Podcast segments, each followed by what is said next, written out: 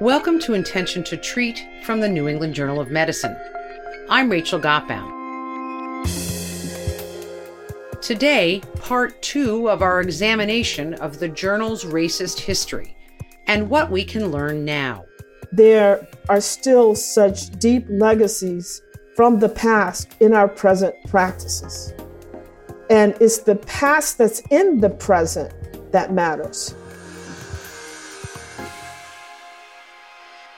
Evelynn Hammonds joins me again. She's a professor of the history of science and African American studies at Harvard University and a contributor to the journal's Historical Injustice series.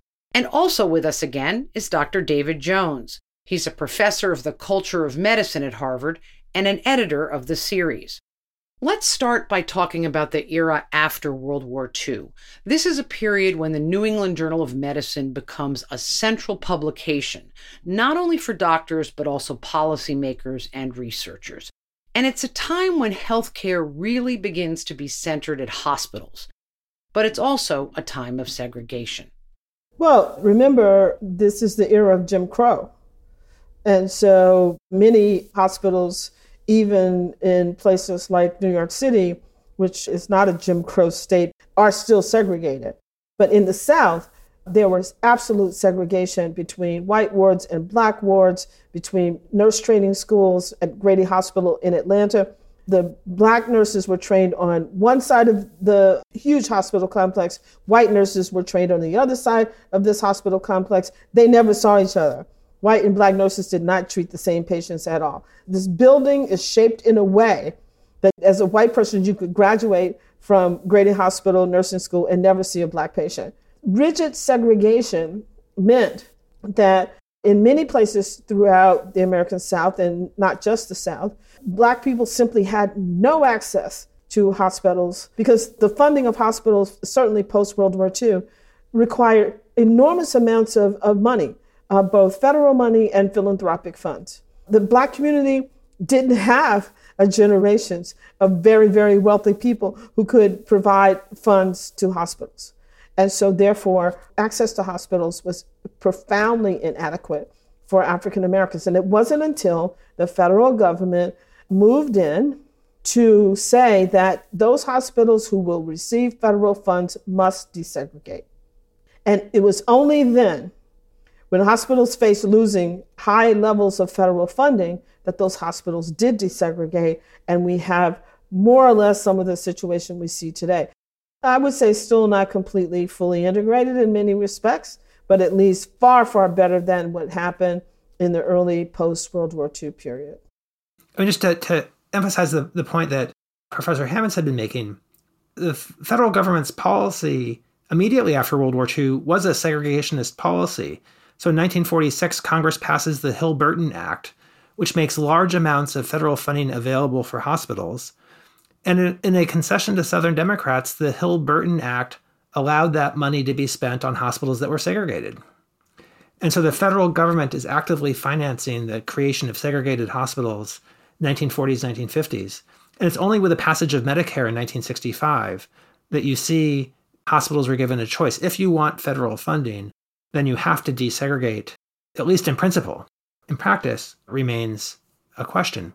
And of course, in this same period when hospitals were largely segregated, doctors continued to approach research and medicine with a lot of internalized notions of race. How did this evolve as medicine evolved? Over the course of the 20th century, the kinds of diseases that are common in society start to shift.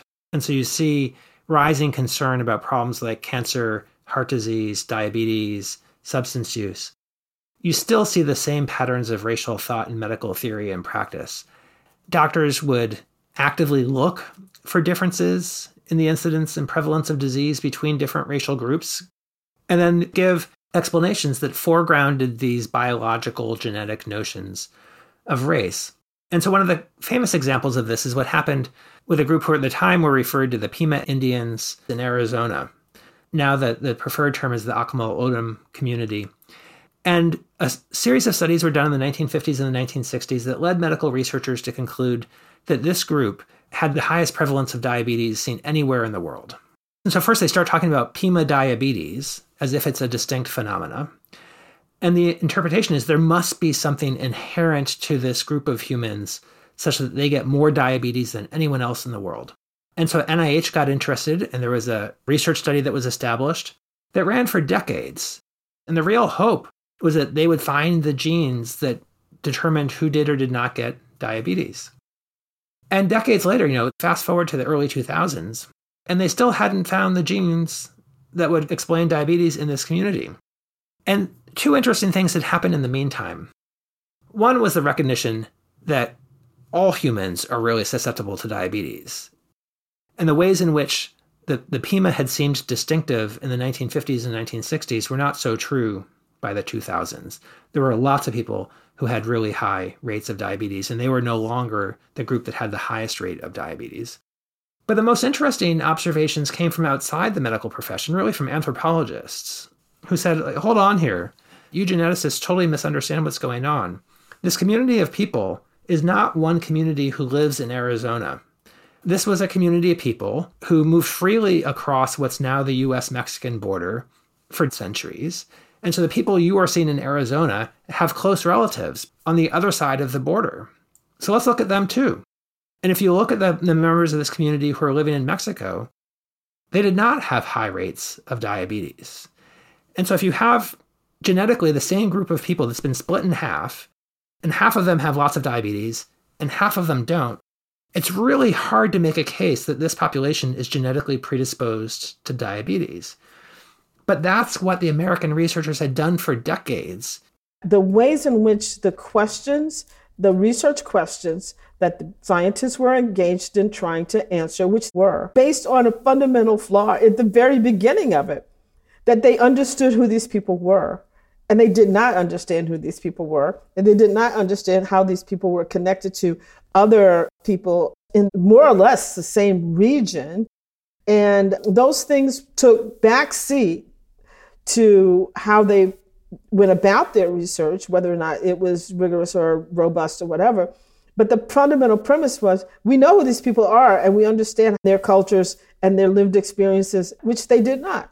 And so, one of the things that's so interesting about the, the diabetes case is because so much had been written about this group for so long, it still circulates in the medical literature. So, there was a study that was published a couple years ago in the New England Journal of Medicine based on an analysis of the medical curricula at University of Pennsylvania. In at least one class, the professor continued to talk about Pima diabetes as an example of a genetic cause of a disease in a minority community.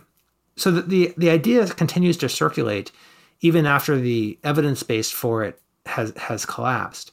So that pattern of thinking continues, but the response to it has evolved. So tell us what you found.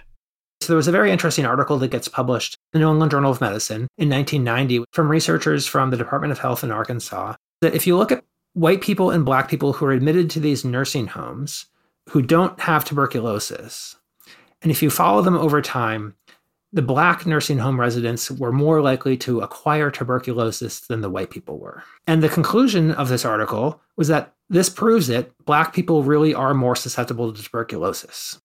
And that's the article that gets published by the New England Journal of Medicine. Well, by the 1990s, when you publish that kind of thing, you're going to get pushback. And so the journal published a series of really angry letters to the editor. And there were many critiques that were suggested of this finding, but the most basic one was just because these people are in the same nursing home doesn't mean that they're being treated equally. It was very easy to imagine that if you were in a nursing home in Arkansas, in a publicly funded nursing home in 1990, maybe the black and white patients weren't actually treated in the same way. Or at the time of admission, maybe the health status was different. Maybe on arrival, their health status was compromised. Not because of some genetic liability, but because they had lived their lives in a racist society. And that's why their health was compromised. And that's why they were getting tuberculosis at higher rates. And one of the letter writers really put a fine point on this. And they said, well, look, if you focus on these inherent differences, you're robbing us of the desire to intervene. Whereas if you said, look, this evidence of difference is evidence of some problem that we can fix. So let's go forth and fix this. That is a much more valuable approach to take. Where if you say, as had been said by this point for 180 years, well, of course there's more tuberculosis in black people. That's what we've always seen. There's nothing to be done about that. That really takes the doctors, the nursing home executives off the hook for doing anything about this problem. So there are real consequences to that kind of racialized interpretation of the data. So obviously, there's a lot more awareness of how flawed these genetic and racialized theories were. And yet, as you point out, they continue to circulate. So, what needs to happen? If you really want to change how doctors think, you need to have a deliberate research policy. And you need to think, okay, how can we generate evidence that's really going to undermine that faith? And you do see very good examples of that. And so one of the, my favorite ones is this article published in the New England Journal of Medicine in 1997 about birth weight. And so researchers had recognized for decades that if you look at births in the United States to black women or white women, the babies born to black women tended to have lower birth weight. That's seen as a sign that something has gone wrong. And given habits of American medical thought, many people assume that, well, there must be a genetic cause of that. We know that black people and white people are different. There must be something wrong with these black mothers, and it must be genetic. And so these two researchers came up with a very clever study design. They're like, okay, let's do this. Let's look at children born to white women who had been born in the United States, to black women who had been born in the United States, and then to black women who had been born in Africa and had recently immigrated to the United States. And so, if the genetic explanation is true, there's something about African ancestry that gives low birth weight, then you should see those three populations line up in a row with the healthiest birth weights in white people, low birth weights in African American mothers, and even lower birth rates in these African born because they're the ones who are most purely genetically African. So, what did they find? It turns out that the birth weights of US born white women and African born black women were pretty similar. And that finding really drops a bomb on the idea that this could possibly be genetic. If it were about genetics, the African born women would be having the worst pregnancy outcomes. And the ways in which that was theorized has so many issues in it. Number one, you know, the African born women. Africa is the most genetically diverse continent on the planet. So there's a whole lot of issues going on there. And some people want to study the African Genome Project. There's no African genome, it, it, there will be multiple genomes. Multiple contributions to what constitutes the human genome from across the continent. And then, of course, we also use something called the white group that is never interrogated. So, what constitutes the white group? What are the multiple ancestries from the people that we throw willy nilly into something called white? And so, this kind of result shows us that our perspective on racial differences blinded us to fundamental questions that should be asked.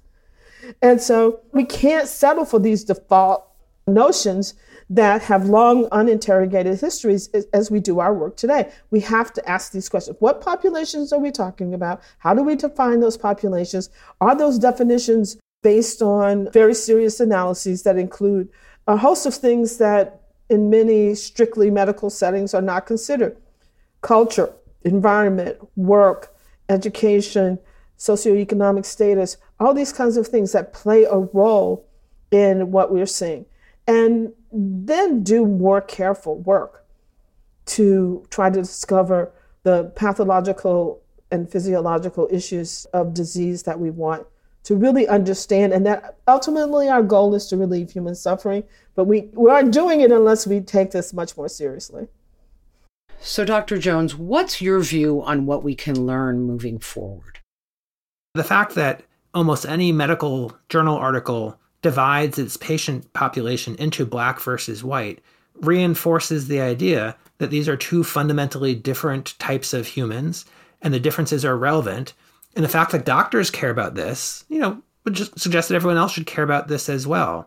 And I've heard this from medical students at, at Harvard Medical School it can be exhausting to be a black or Hispanic or indigenous medical student in a medical school in the United States in 2024 because when they're taught about health disparities, they're exposed to a litany of ways in which their people are sicker than everyone else.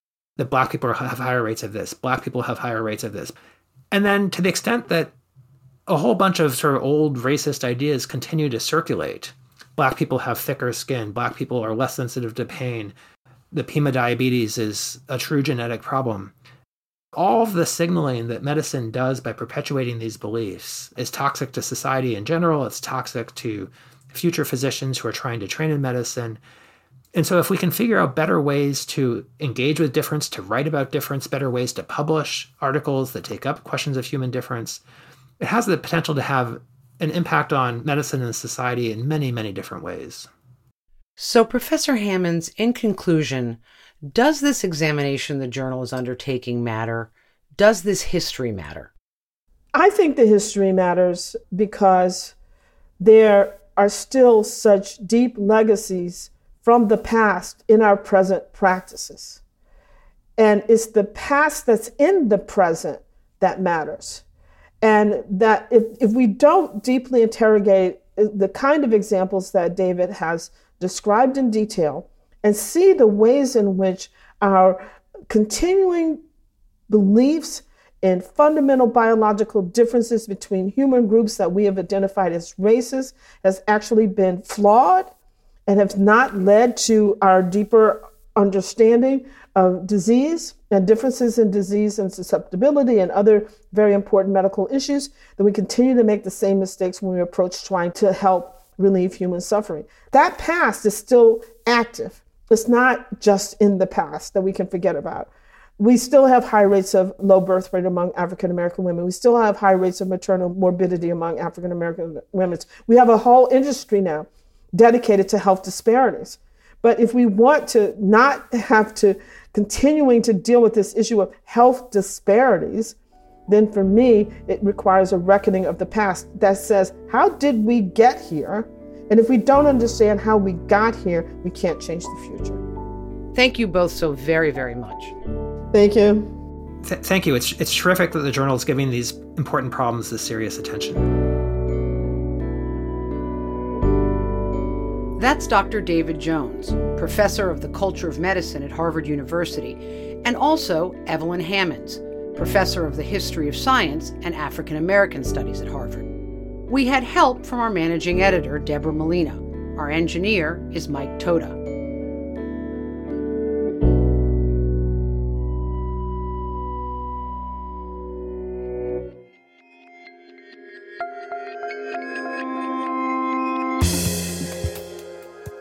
Next time, conversations about death there's still a wide gap between doctors and their patients. We're offering patients hope that we're going to try and keep supporting them getting any care that's really going to help them, but also helping them get ready for the final stage of their life. If they're well prepared for it, I think that's one of the best things we can do for our patients. That's next time on Intention to Treat from the New England Journal of Medicine. I'm Rachel Gotbaum.